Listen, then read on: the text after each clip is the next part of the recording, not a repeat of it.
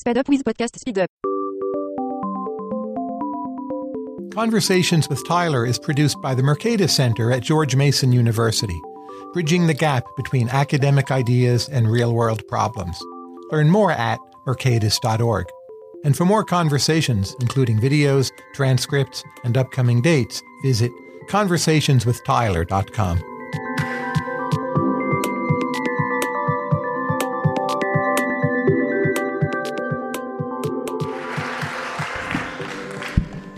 Sam needs no introduction. If we read the tech press and listen to other people's podcasts, what's, oh no. what's the single most likely misconception about venture capital they're going to have? That venture capitalists are like on the whole like smart visionaries who know exactly what's going to happen in the world.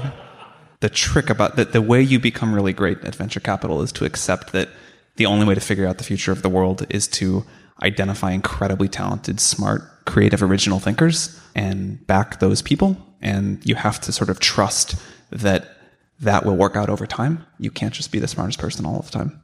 So, if I'm trying to place your view in contrast with others, your view on how to spot and identify and mobilize talent compared to Marc Andreessen, is there any difference? How would I place you two?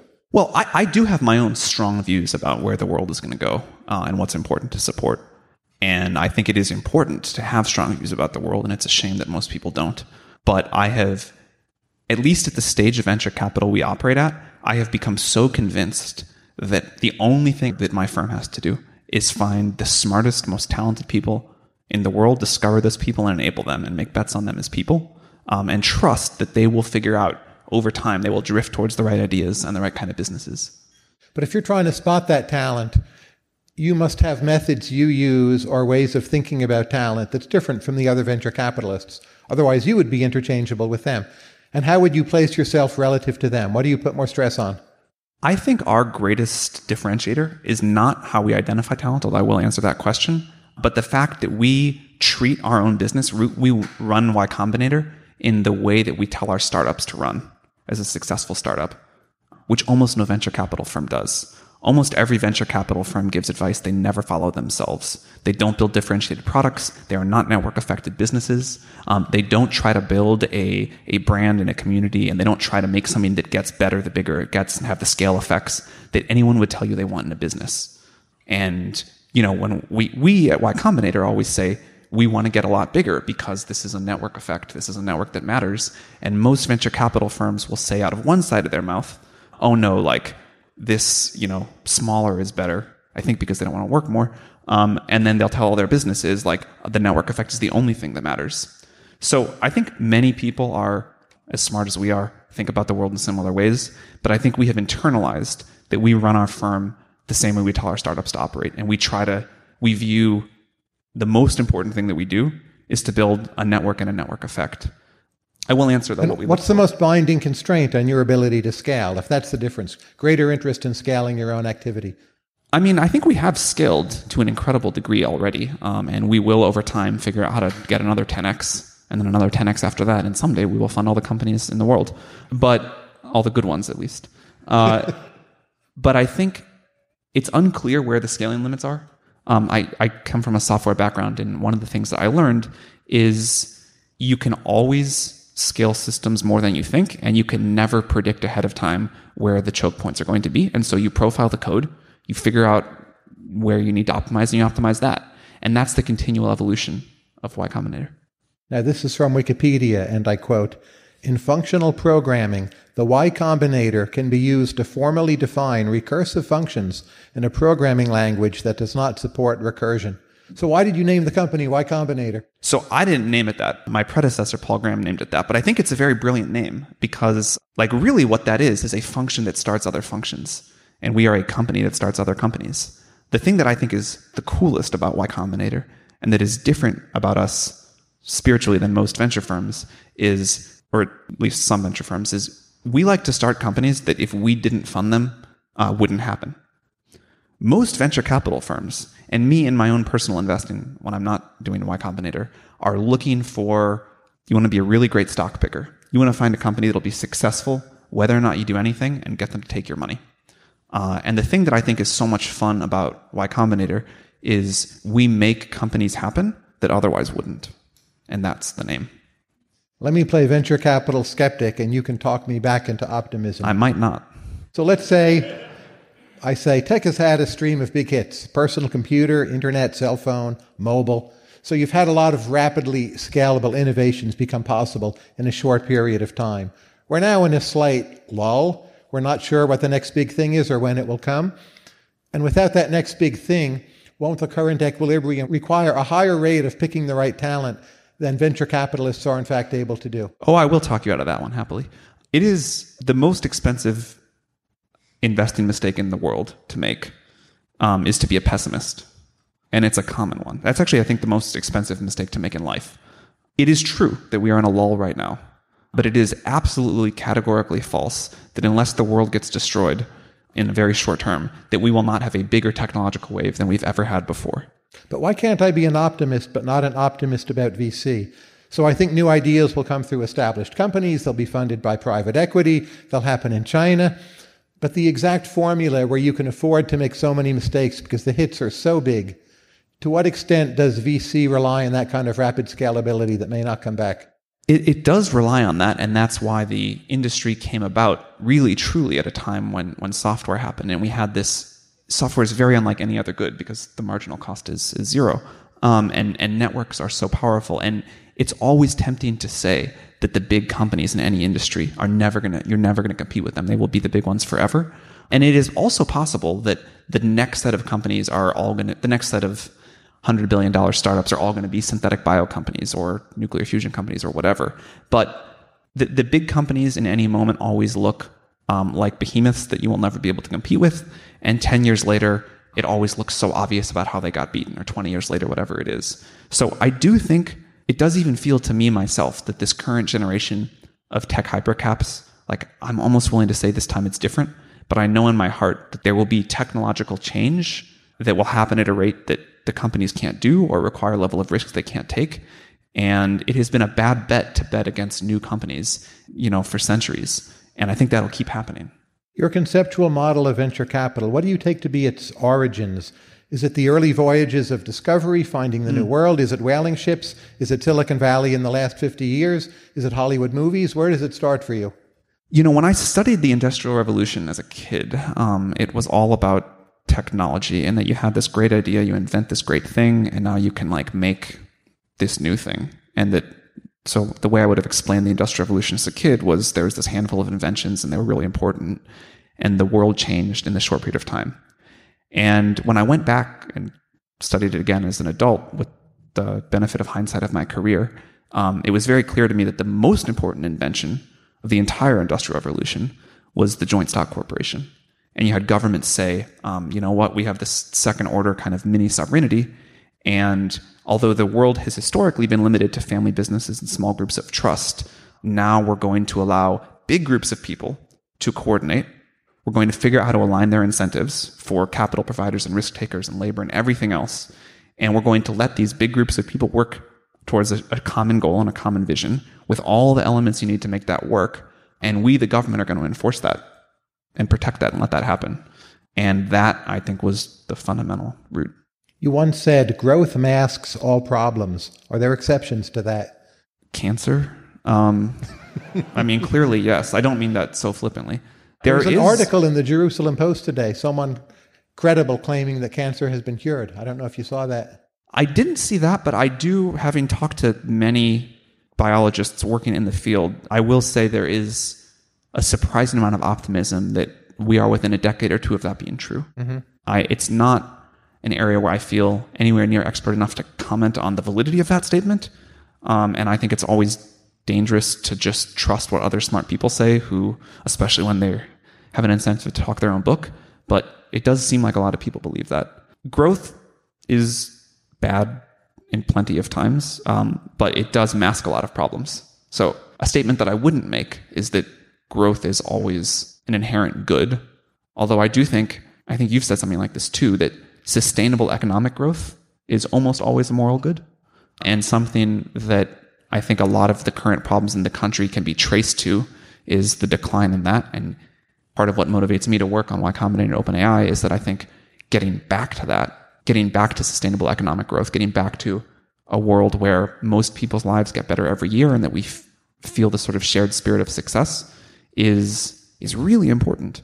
But there are definitely and, and, and growth feels good, so it does mask a lot of problems, but there are definitely individual instances where you'd be better off with slower growth for whatever reason. Why is being quick and decisive such an important personality trait in a founder? Ooh, that is a great question. Um, I have thought a lot about this because the correlation is clear. That one of the most fun things about YC is that I think we have more data points on what successful founders and bad founders look like than any other organization has had in the history of the world. We have that all in our heads, and that's great. And so I can say with a high degree of confidence that this correlation is true. Uh, being a fast mover and being decisive, it is very hard to be successful and not have those traits as a founder. Why that is, uh, I'm not perfectly clear on, but I think it is something about the only advantage that startups have, or the biggest advantage that startups have over large companies, is agility, speed, willing to make non-consensus concentrated bets, incredible focus, and that's that's really how you get to beat a big company. How quickly should someone answer your email to count as quick and decisive? You know, years ago I wrote a little program to look at this. Yes. Um, like how quickly our best founders, like our founders that run sort of billion plus dollar companies, answer my emails versus our bad founders. And I don't remember the exact data, but it was mind blowingly different. I mean, it was like a, it was a difference of like minutes versus days on average response time. Oh. Now, I come from Northern Virginia, the Washington, D.C. area, and we have very few geniuses, and the few that we have tend to be crazy and sometimes destructive. We have what I would call They're very stable, though. a lot of upper middle class intellectual talent, people who are pretty smart and good at something. When it comes to spotting good upper middle class intellectual talent, do you think you have the same competitive edge as with spotting geniuses who will make rapidly scalable tech companies? I mean, I think that's how I'd characterize myself. Like upper middle class, pretty smart, not a super genius by any means. And I, it turns out that like I've met many people smarter than me, but I would say I've only ever met a handful of people that are obviously more curious than me. Um, I don't think raw IQ is my biggest strength. Pretty good, to be clear. Um, but I think the chances of me winning a, a, Nobel Prize in physics are low. And I think physics is a bad field at this point, unfortunately. I think what we spot, you do have to be pretty smart to be a successful founder. That's not where I look for people to be true outliers. So, given that self description, assuming I accept it, and I'm not sure I do, do you think you're as good at spotting upper middle class intellectual talent as superstar founders? Let's say we put you in charge of. I, I think, and this, there's a statement here that's just bad about the world, but I think if you look at most successful founders, they are pretty smart upper middle class people. They are very rarely the children of super successful people. They are very rarely born in real poverty. They are very rarely the absolute smartest, you know, people who otherwise would win a Fields medal. They are never dumb, but upper middle class, pretty smart people that have grit and drive and creativity and vision and edge uh, and a different way of thinking about the world. That is what I think I'm good at spotting, and that is what I think are good founders.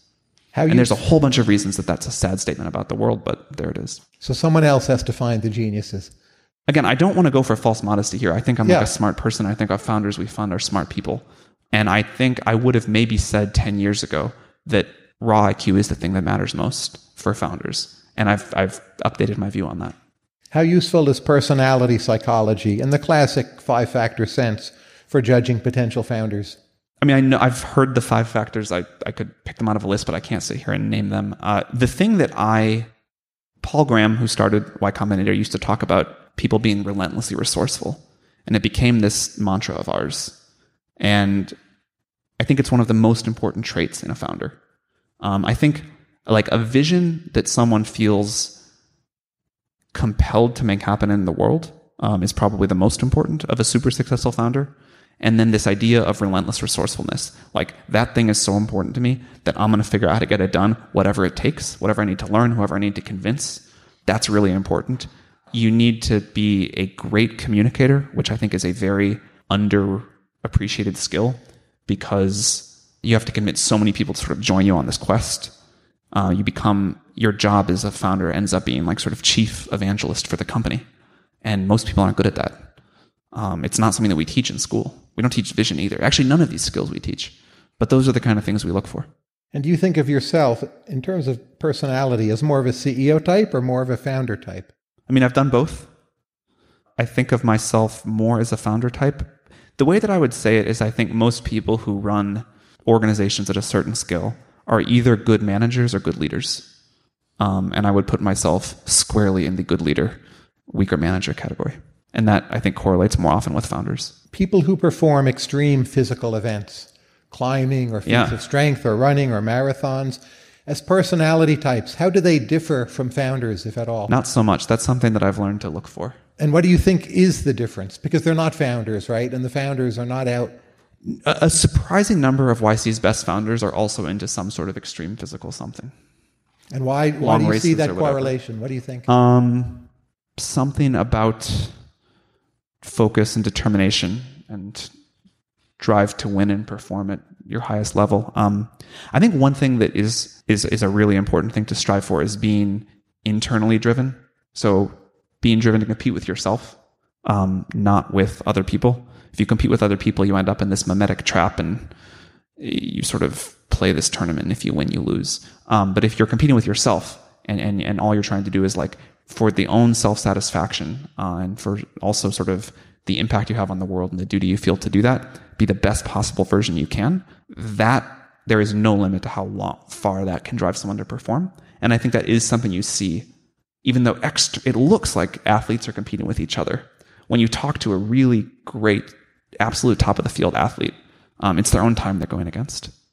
I'd like to try a little exercise. I'll throw out a few names from popular culture, and you imagine that. I am unlikely to know these, no, no, but we you, can try it. Imagine they show up at Y Combinator, and how would you assess them? Uh, Spider Man, Peter Parker. Like, I, I watched one Spider Man movie, but I don't like all I can think of is him going like that through the buildings. I, so you wouldn't be that impressed? I might be. I have to. I'd have to like. Let's keep going. Luke with someone else I might know more about. Luke Skywalker. Oh, Luke Skywalker. I'd be impressed by. Why? Isn't he indecisive? What? He focuses on the short term. He doesn't have a big picture vision. No, he like turns away like without you know like that that that when he like leaves Yoda and says, you know, I'm going to go do this thing, which his like guru is telling him, you you need more training, and right. he goes off and he does the right thing on instinct, and then comes back and Yoda says, no further training, you know, you've got it. Like that's a sign of a great founder. Like you kind of you you go off before the world is, thinks you're ready, and you do it anyway. Let's say Hyman Rickover shows up at Y Combinator. What do you think? I think building the nuclear navy is among the most impressive operational engineering accomplishments of human history. Uh, so we would definitely fund him. Good.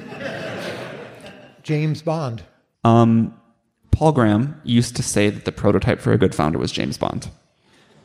Um, there's lots of reasons the analogy doesn't work, but this idea that you are sort of a lot of things go wrong. You all you you are unflappable. You never lose your cool. You know how to react bad things are happening to you left and right and you are a survivor and you always figure it out with whatever resources in front of you, like that part is the spirit of a great founder.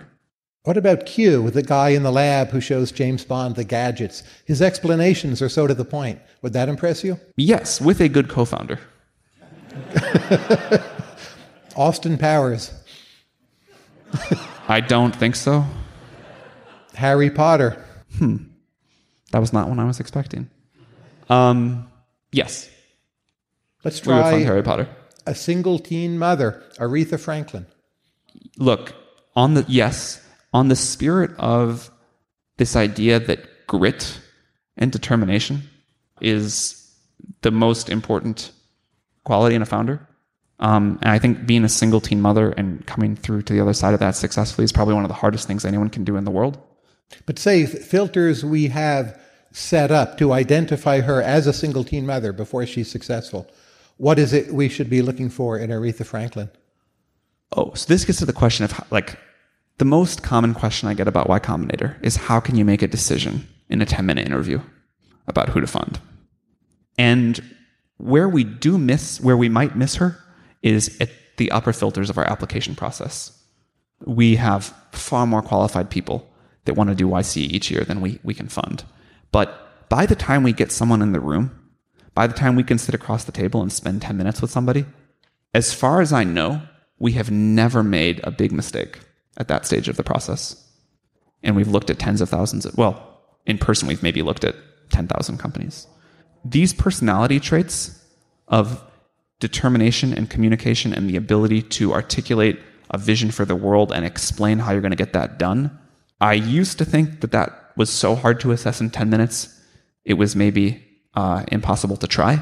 And YC interviews actually used to be like an hour. I now think that most of the time we could get it right in five minutes. When you have enough data points, when you meet enough people and get to watch what they, they go on to do, because the one thing that's hard in a 10 minute interview and the most important thing about evaluating someone is their rate of improvement. So that's a little bit hard when you only get a single sample. But when you do this enough times and you get to learn what to look for, it is incredible how good you can get at that. And we will make some mistakes, but on the whole, uh, I think one way that I'd like to see Y Combinator scale is right now, you know, we, own, we have maybe, let's say 25,000 companies per year apply. We only get to meet, say, 2,000 in person. I'm sure we are making a lot of mistakes there. One thing I'd love to do is to figure out how to meet all 25,000 in person for 10 minutes. And I believe our error rate would go down incredibly low. Young Napoleon shows up. What do you think after five minutes? Uh, how young? Which like like 18 year old Napoleon Before or like he's famous, 21 year old Napoleon. Um, I mean, from everything I've read, that would be a definite yes. In fact, the best book I read last year is called The Mind of Napoleon, which is a book of quotes about his views on everything. It's like that thick just of Napoleon quotes. Obviously, a deeply flawed human, but man, impressive. What kinds of insights did he have?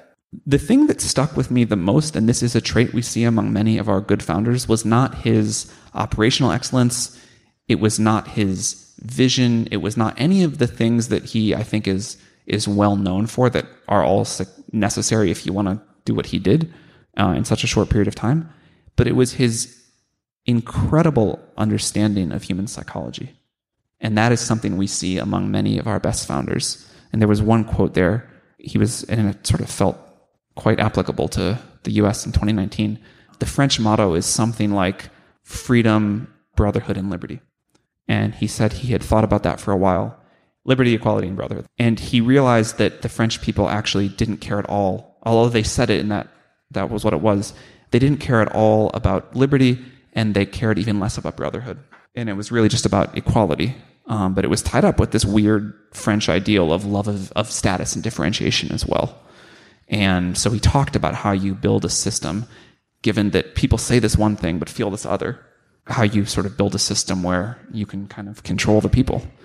And I was like, wow, like I'm glad he does not run the United States because that is a dude who understands something deep that I did not and clearly was able to use it for power. What's the most interesting or surprising thing you've learned or changed your mind about in the last three months? I mean, a lot of things, but one that I have been thinking a lot about in the last three weeks is how I, watching the US political system react from this sort of cultural war on the left, uh, sort of this anti otherness from a cultural perspective, to this economic, uh, sorry, on the right, to this economic war on the left. And like there's, I've studied this so many times in history, um, and I didn't think it was actually going to happen. And I think when you get those two forces together fighting each other, it's so bad. And I've updated myself to thinking now that like things can actually get much worse in the US much more quickly than I thought. And what does that process look like if it continues for five, ten years? I mean, pick your example of, and we could talk about like some of the pre World War II stuff, but I don't think it ends well. Before we move on to OpenAI, you know, I think you should fund Peter Parker. Uh, tell me about him. Maybe we should. I just I don't know enough to say. Of course, he's Spider Man, but the impressive thing is he has these little devices on his wrists that shoot out web. And those are not Spider Man powers at all. That's a, a, technological device that he implemented.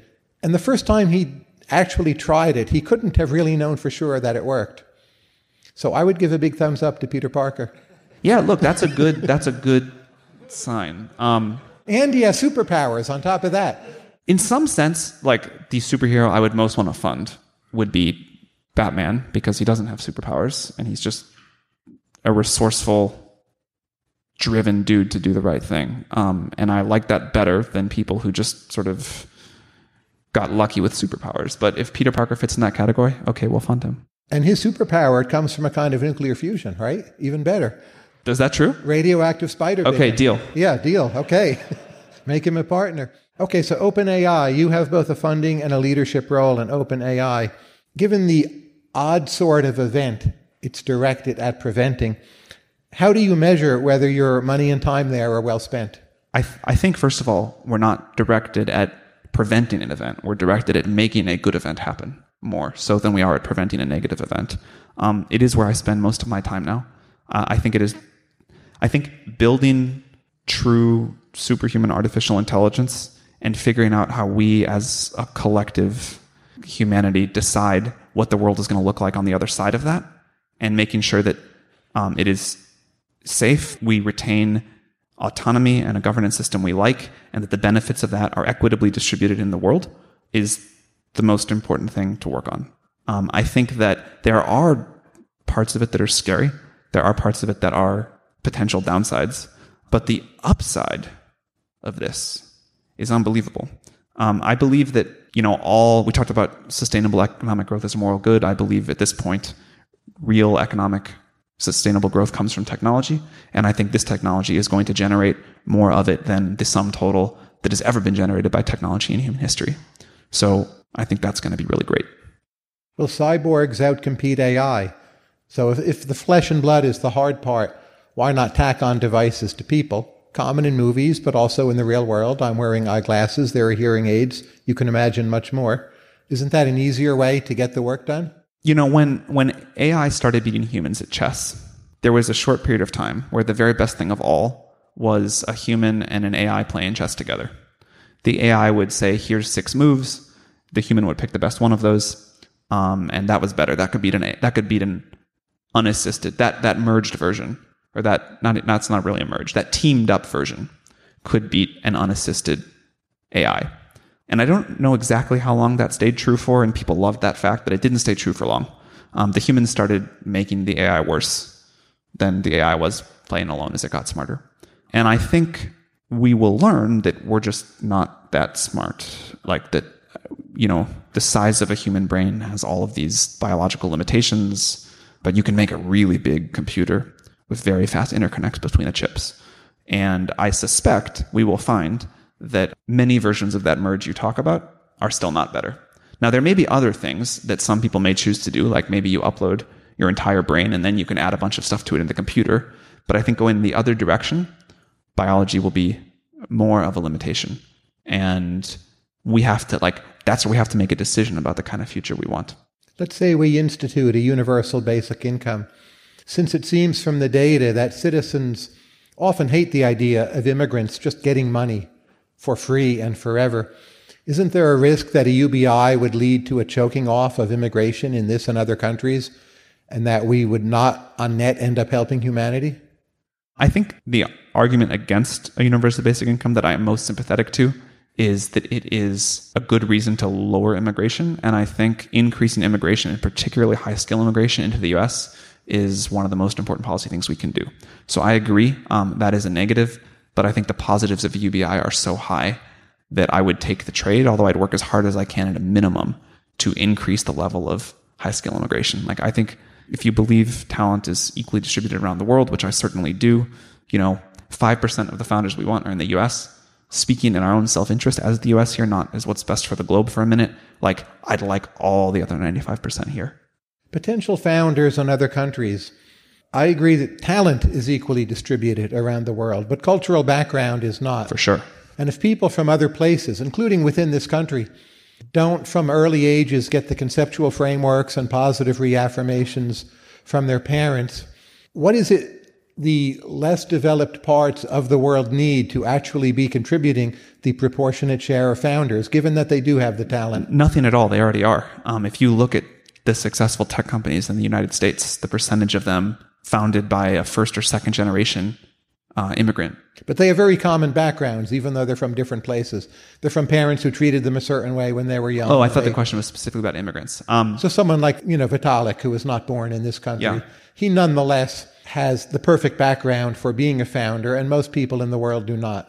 The most important thing you can get to be a founder uh, is to pick your parents well. That's a really sad statement about the world. If I weren't working in OpenAI, that is a problem I would like to work on. I suspect the answer is education, but that's only part of it. I do think the two great gifts I got in my life were the love of my parents and a great education. And I'd like to figure out how a lot more people get that. I think that's actually one benefit of a UBI. Uh, but I think that'd be transformative to the amount of human potential unlocked in the world and just from a social justice perspective is so obviously the right thing to do. Now, you grew up in St. Louis, right? Yes. I asked Larry Summers this exact same question. If you had, say, $200 million to distribute, you could do with it whatever you wanted to help St. Louis, just St. Louis, not the world. What would you do to help St. Louis? This is like very specific to St. Louis, but I think Yes. it may be true of other cities in the Midwest that were once growing and prosperous and now are less so. I'm such a believer that momentum is at all levels of organization, an individual's life, a company, a city, a country, is so important, even though cities seem eternal and indestructible in a way that not many things, maybe religions also are. St. Louis has lost momentum. And there's been the talent drain that you would expect from that.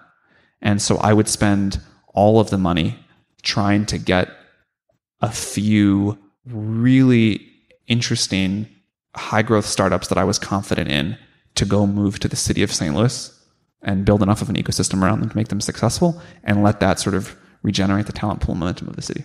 And what exactly is the check written for? There's a bonus for companies who. So the thing that people normally do, which is predictably awful, is cities will open these co-working spaces uh, and say, "Hey, startups, we've got this like really cool co-working space, and there's like like free espresso and like you know colorful couches, and come." And you get the people you deserve when you do that. So I'm very anti co-working spaces, but I'll save that rant for another time.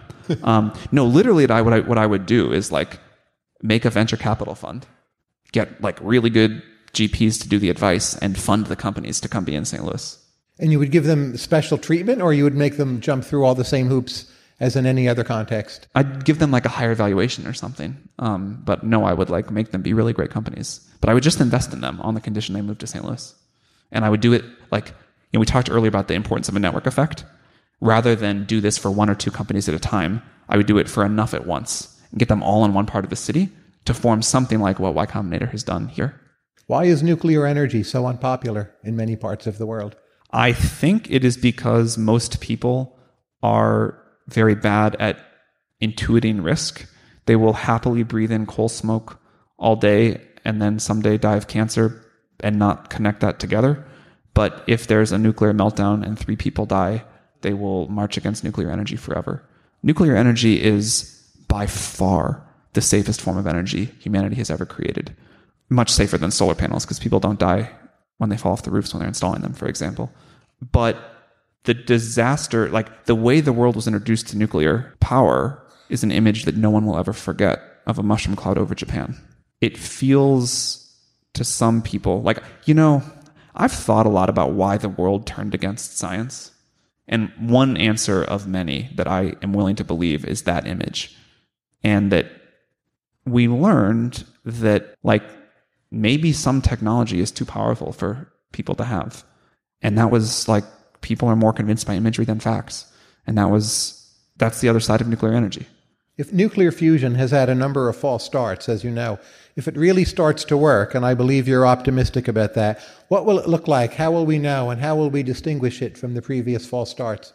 Well, we'll just get out more electrons than we put in. I believe we will get net gain nuclear fusion working in the next decade. This is hot or cold? Hot. It may not turn out to be economical. You know, we're still at the point where there's errors in the exponents, and that's always hard. It may turn out to just debug the engineering takes so long that it doesn't matter. You know, if it like it could be the kind of thing where we get fusion working in 2022 and the first commercial system isn't deployed until 2032 or longer. These are going to be complicated, not complicated like a fission reactor, but still complicated systems.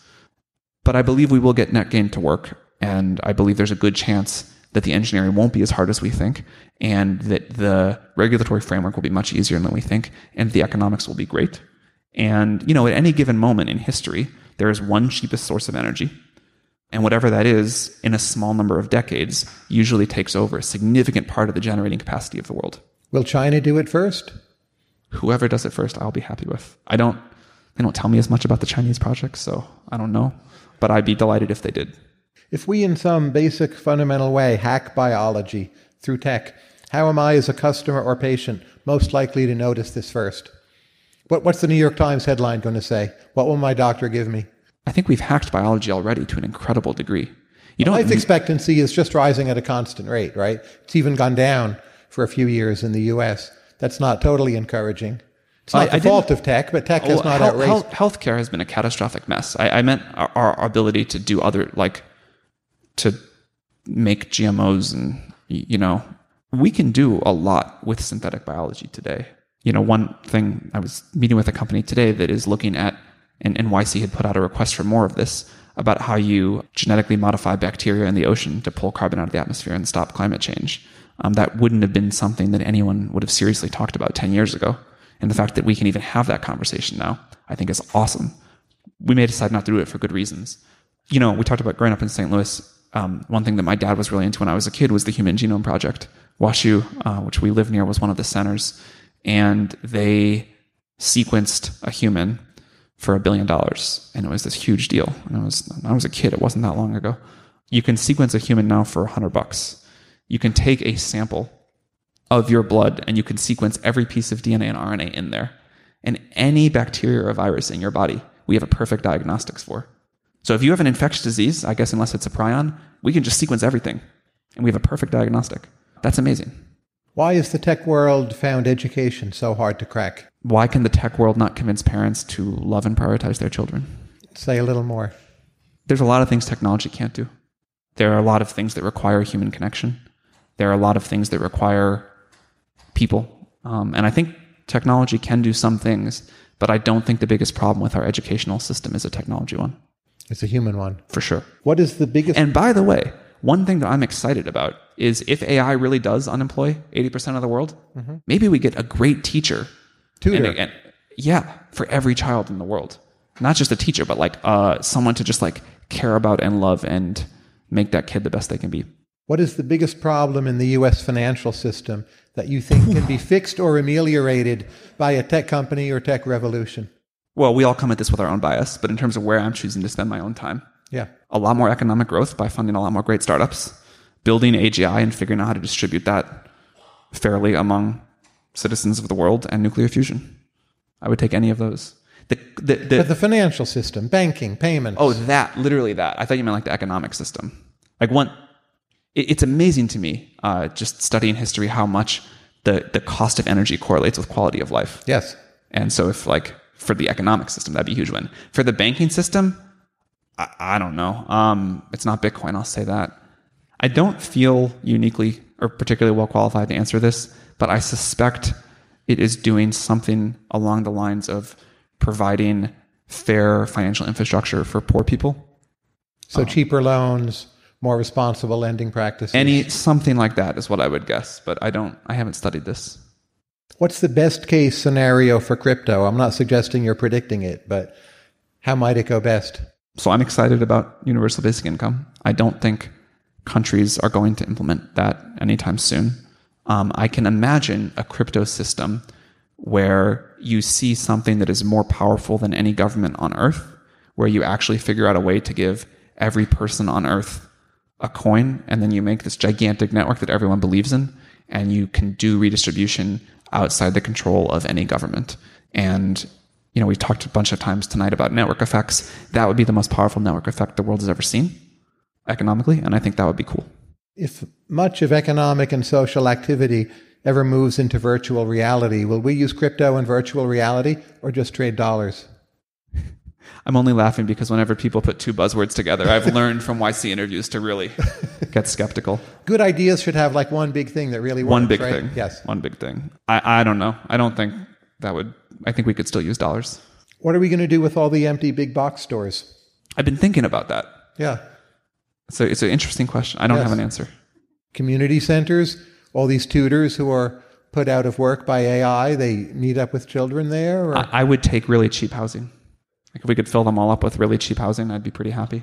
Look, I think one of the things that's gone badly wrong in the United States is we have now pursued for a long time a policy where we want housing to be an investment, um, not a consumption asset, and thus grow faster than the rate of inflation. And after you let those curves compound out for many decades, you get the predictable disaster we're in now, where you basically steal the future from young people. And if you could pick one national policy that would help, I think, with redistributing economic opportunity, the cost of housing near high quality jobs, that would be a great thing to do. How optimistic are you about the prospects in the Bay Area of having greater freedom to build in a way that would say lower prices by 20% compared to baseline? Well, I will caveat this by saying I think if you believe what I believe about the timeline to AGI and the effect that'll have on the world, it is hard to spend a lot of mental cycles thinking about anything else. And so I have not thought deeply about what it would take to solve really any other problem in the last few years. But I don't feel optimistic given prior performance that the Bay Area is really going to do the right thing on. And the country policy. as a whole, do you think the Bay Area is especially unlikely? Will Um, Atlanta become an, a new land of NIMBY and in turn Houston, Dallas, someday Chattanooga? Or how do you see this evolving? Yeah, at some point, and actually, I think it may be close. The network effects that have made the Bay Area so powerful for technology startups, the costs will overcome that. And I think that'll be a real opportunity for other cities. Other than the Bay Area, of course, Israel, which is connected to VC networks here. But what's the like undervalued geographic center for VC in the next generation that people should be talking about more? My, my current belief about that is that it's not, now that the world has kind of woken up to this, it's not going to be one center. It's just going to sort of be more diffuse everywhere. But here there's so much clustering and the land prices reflect it. You want to be near other people. You're on boards of companies. You want the company to be with you. Venture capitalists often induce the company to move next to them. For sure. What will change that? What I meant more is I think instead of one new center or two new centers, there will be 30. And there will just be clusters in different places that don't quite get to the density of the Bay Area, but get beyond critical mass. And I think we'll just see that diffuse throughout the world. So let's say you visit a city abroad. You've either never been or haven't been much, and you have two, three days to look around. Is this a promising center for venture capital? What, what is it you look for? I have a funny metric on that, and it doesn't probably work for most people, but it is the number of times I get stopped on the street for a selfie. It's a good metric. and it correlates positively. At least with like startup energy in that city, yeah. Yeah. Charter cities, is that a potential venture capital idea? Or is that just yeah, something yeah, different? that's that's that's cool. I think the world like there is just this desperate need for a better, more affordable way to live in better functioning cities. Like cities are so important in the current world to economic opportunity, and they deny it to so many people now that I think people are really willing to try something new. And I think there will be there's enough customer demand there that there will be economic support for it. As our final segment, let me ask you a few questions about what I call the Sam Altman production function. Are you game? Sure. What did you learn from Loopt? Uh, you cannot create a market that does not want organically to exist. What did you do wrong as a 19 year old?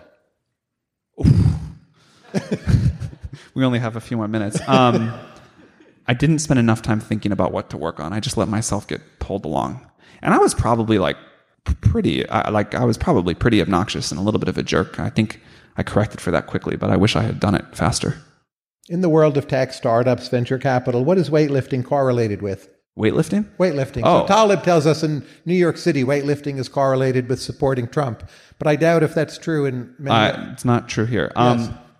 I mean, I think it's like correlated with successful founders. Uh, it's like fun to have numbers that go up and to the right. And like the most fun thing for me about weightlifting is like I have, I am, I'm basically financially illiterate. I can't build an Excel model for anything. I can't read a balance sheet.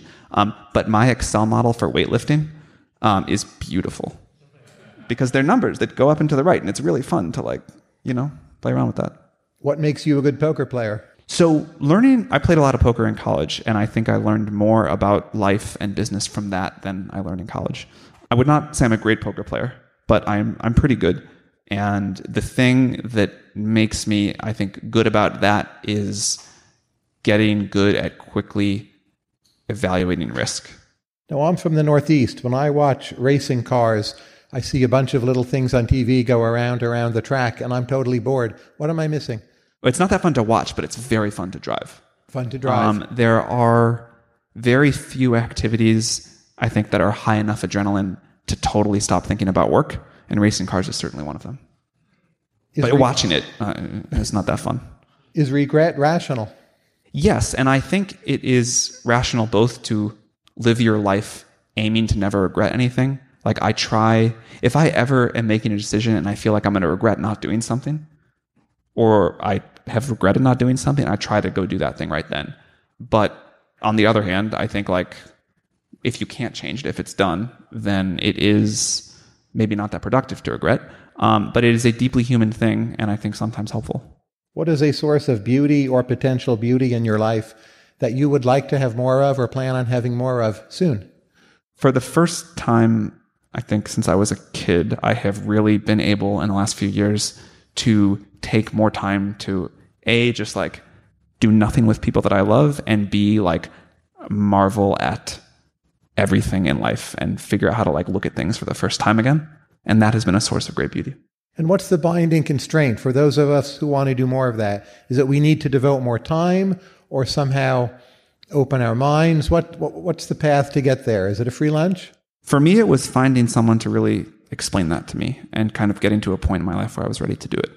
So like beauty mentors. Sort of. Yeah. Now one of your greatest achievements you said was reinventing Y Combinator after you took it over.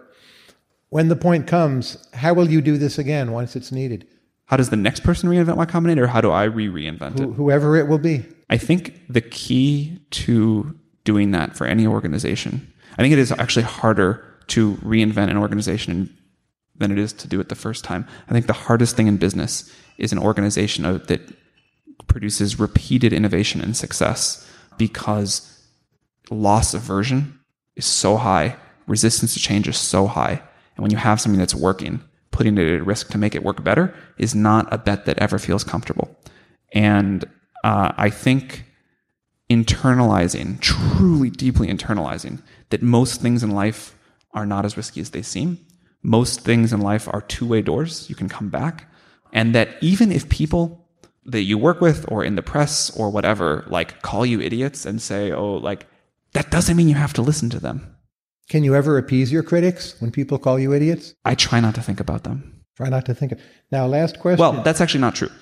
I try to listen to every piece of criticism, assuming that it is true and assuming that I'm in the wrong. But once I have reflected on it and decided that I'm right and this person is just engaging in bad faith, then I try to put it out of my mind entirely. I put no effort into trying to appease them. Last question. Let's say a very smart and credible 19 year old comes up to you and says, I would like to be the Sam Altman of the next generation. Not an exact copy of what you've done, but the next, the 2.0 version. What advice would you give to that 19 year old? I mean, I don't know what the Sam Altman of my generation is going to look like yet. Like, I hope I'm not done here. Other than move to St. Louis. No, I like, well, I think the mimetic stuff is always super dangerous, but I don't think you should ever try to be somebody else. Or like, I don't think you should ever even try to take too much inspiration from someone else's life path. Like, I still hope that the most important work I have to do by far is in front of me. Um, and I hope that's the case until the day I stop working. And I think that's what I would encourage people to do is like, don't, like, don't shoot for something that somebody else has already done. Shoot for something that no one has done yet. Sam Altman, thank you very much. Thank you. We now have some time for questions at the two mics. Please keep in mind these are not speeches from you. We are here to hear Sam. A speech or long winded statement I will simply uh, cut off. So we will start with the microphone over here. Please, first question. In terms of narratives in the country, I think we're seeing a lot of fear and a lot of going people going to simpler narratives because it makes them feel more safe. And I think you talked maybe last year the year before at Disrupt, and you talked about a startup uh, that was looking to take over the role of a church in the community. And I was going to ask you if you have thought more about that kind of interaction between simpler narratives and maybe what they were trying to do, and maybe where that might go in the future. I think the thing that has gone wrong in the tech industry and maybe the country as a whole, is we have, we, this area of the world, have failed to pre- present a vision of the future where everyone gets to win and that everyone's excited about. And I think we're unlikely to get good at that fast enough. So I'm actually excited for the tech industry to f- figure out how to collaborate with uh, Hollywood or other industries that are good at narrative and, and paint a vision of the future that is optimistic because pessimism is always easier than optimism. Demagogues always have an easier time winning elections with pessimism than optimism. And I think people can kind of sense that whether they like it or not, tech is going to have a lot of influence over their lives. And I think it's up to us to paint that positive narrative. And in fact, a lot of what I hope OpenAI does in the next couple of years is figure out how to tell the positive AI story, not the negative one. Next question. So I heard you speak a little bit about physicists tonight. I myself am a physics PhD student. I'm an aspiring physicist. All right, To be clear. that makes two of us. Um, when I get back to Berkeley tomorrow, and I tell everybody that you might not think physics is the place to be, what should I what should I tell the physicists to do? They're smart people, they're hardworking, but maybe they're doing the wrong thing. I actually think there is plenty of fertile ground in the field of physics. Um, I think most people aren't working on it. Everyone wants to solve the grand unified theory somehow or other. Like that is every physicist that I've ever met's dream. And maybe that's the wrong problem to be going after. Um, maybe more physicists should be working on like better plasma physics models so we can get nuclear fusion sooner. Or maybe more physicists should come work at OpenAI because like physicists are usually the smartest people. And many people in the field have gotten trapped in various dead ends. And like any one problem with being really smart is that really smart people tend to be super mimetic. And so most physicists I've met have the same aspiration, work on the same problem. Maybe it's just too hard, and there are all these other problems. And so my advice to all the physicists at Berkeley would be spend less time thinking about the problem you're working on today that you're not making progress on, and more time thinking about what problem no other physicist is working on that would be really important to the world and that maybe you can solve. A question from the iPad. Please give us your anti co working spaces rant. Oh. All right, I will. So I used to say there are 3,000 YC clones in the world. Um, I have since learned that there's 8,000 in China alone. So let's say the whole number in the world is 16,000. Every time someone decides they're going to build the next Y Combinator, the idea is always the following. It's going to be just like Y Combinator, except we're going to provide free co-working space. And I always want to say to people, like, did you ever think that maybe we thought about that and it's a feature, not a bug, that we don't have it? I think the single thing that has differentiated YC more than any other decision we've made is that we do not have a co working space. We bring the companies together once a week, but that's it. It's enough for a community, but it is enough to build your own identity. Co working spaces have two big classes of problems. Number one, they're a bandpass filter. Good ideas, actually, no, great ideas are fragile. Great ideas are easy to kill. Um, an idea in its larval stage, all the best ideas, when I first heard them, sound bad. And all of us, myself included, are much more affected by what other people think of us and our ideas than we like to admit. And if you are just four people in your own door and you have an idea that sounds bad but is great, you can keep that self delusion going. And if you're in a co working space, people laugh at you and like, no one wants to be the kid picked last at recess. So you change your idea to something that's like, sounds plausible but is never going to matter. It's true that co working spaces do kill off the very worst ideas, but a bandpass filter for startups is a terrible thing because they kill off the best ideas too. The other thing is the average level of ambition and willingness to work hard at a co working space is incredibly low.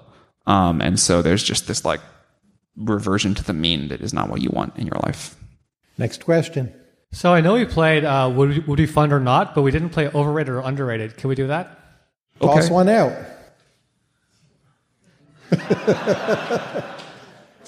Antarctica, overrated or underrated? Underrated. I went there for Christmas. It was awesome. What was great about it? Um, it felt like being on another planet.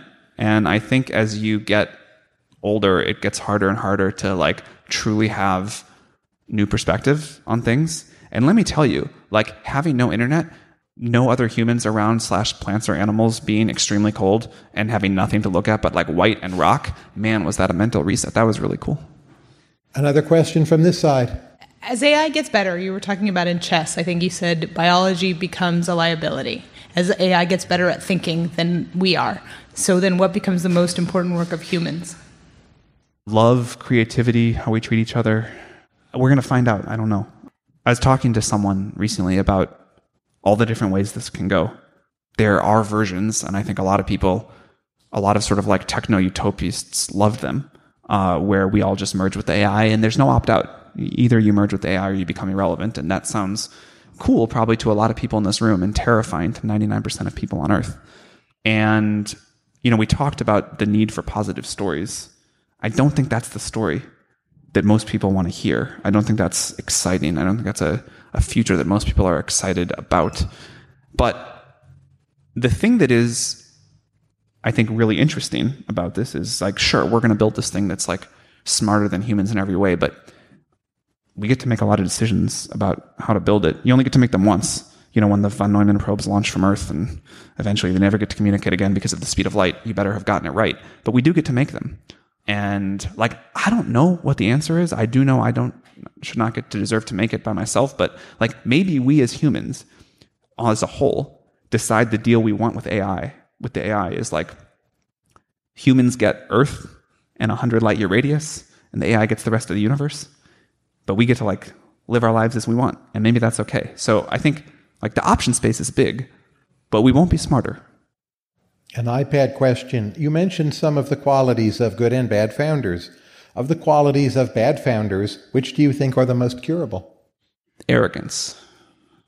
You want to be confident but not arrogant, and they look superficially to an outside observer very similar.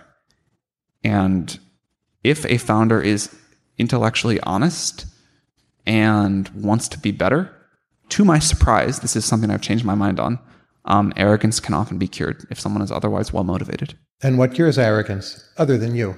Getting beaten up by the market sometimes does it, but just teaching people that, like, you can operate this way if you want, and you will be unhappy and people won't want to help you.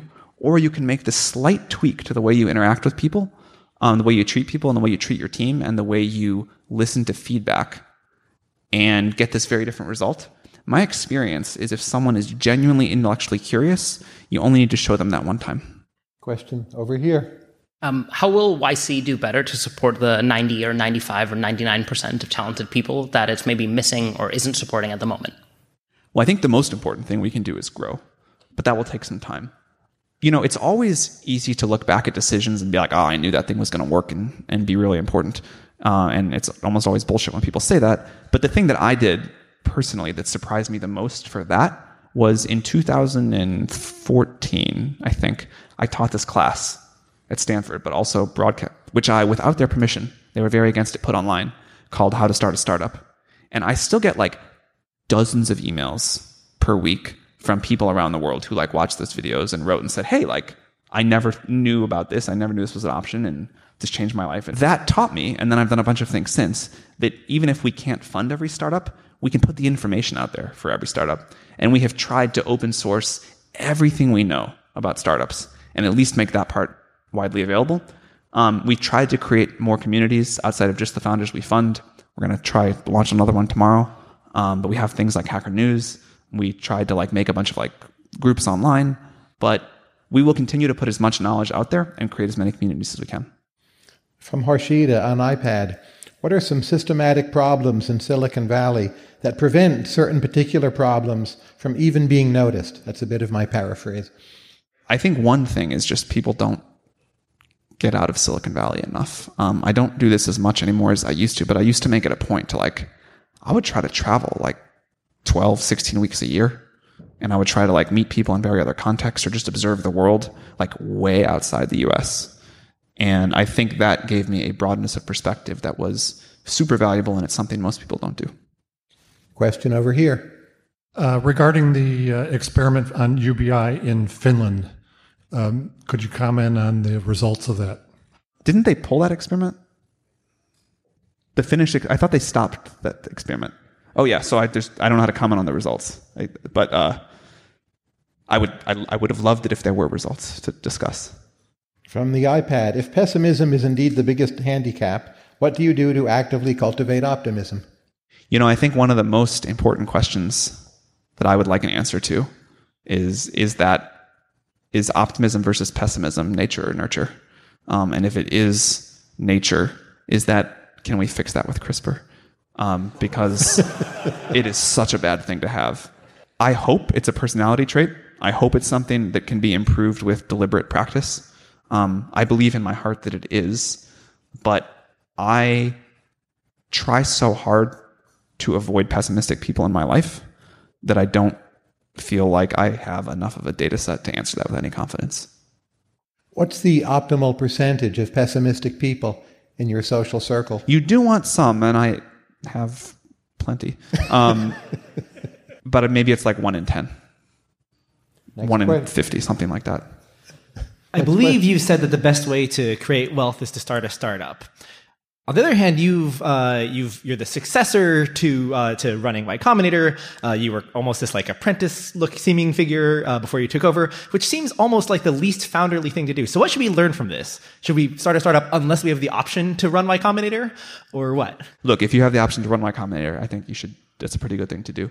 Um, but the way that Y Combinator generates wealth is still by startups getting started.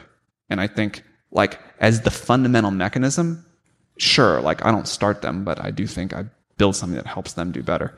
And what I meant more by that statement, and you don't have to like start it yourself. You can join as an early employee. You can be an investor. A more precise version of that would be the best way to generate wealth is to own a significant piece of a startup. And there are many ways to do that. Like you can choose to be an investor, you can choose to be an early employee. You don't have to be a founder. In fact, that's one thing that I think Silicon Valley gets wrong is that like either you're a founder or you suck. That is like clearly not the case. But I do think startups are the best way to generate huge amounts of wealth quickly. Next question. There's a famous book which came out in the year 2000 called Bowling Alone, which documents the decline of social capital in America. Do you think that decline has continued through to the present day? And if so, uh, what what solutions do you are do you think there are to solve it, uh, either technological or otherwise? I'm not familiar with the book. Could you explain social capital in this context? Yeah, so social capital refers to a broad set of factors, including shared norms, values, um, cultural understandings that serve act as a lubricant in a society or group to enable it to function more effectively. Got it. Great question. Like, there's all this data that the things that make people happy are like most of all is this like sense of community and belonging and sort of frequent community celebrations and things like that. And that has declined for sure badly. Like, and I and I feel like even in my own life, I've watched that decline, like in the last thirty years, and even like moving from like San Francisco is just an awful city for a sense of community. Why is that? I mean, I could answer that, but it will take. Do you want a full answer on that? It's a long one. I don't. Sure. Yeah. I think in cities that become dominated by a single industry and cities that have a a reward cities that sort of like reward generation of wealth and financial success over a sense of sort of shared humanity and community have a very hard time preserving that fabric of social capital community whatever you want to call it. Like where I grew up, no one would ever walk by a person collapsed on the side of the street on their way to work and not do something about it. And I hope I never get used to the fact that that happens in San Francisco. I do blame the tech industry for a lot of things that have gone wrong with this city, but not all of them. But we have just over time had this like unbelievable wealth generation in this small geographic space in this small period of time. Um, and I think not been particularly thoughtful about the effects of that on the community as a whole. And because those problems are so hard and so hard to think about, I think most people just choose not to, and they just accept this. Um, I think we also have fairly incompetent city government and city management. We have people that are sort of unwilling to stand up to certainly the greatest housing crisis I hope I ever see, uh, and drug one as well. But if we have a city government that has been unwilling for the entire time I've lived here to make hard decisions that are unpopular with vocal minorities of the voting base, um, and so we have unaffordable housing, we have a homelessness epidemic, um, and we have streets that are like, like again, there's many things I love about this city, but the fact that like if I take my trash out late at night when it's dark and don't put on shoes, I have to like look for hypodermic needles outside my house. It's like, really? That's what that's what we want to do here?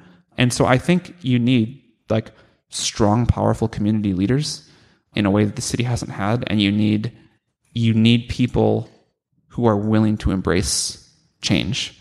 Um, you can't keep the city the way it was. That's not going to happen. That ship has sailed.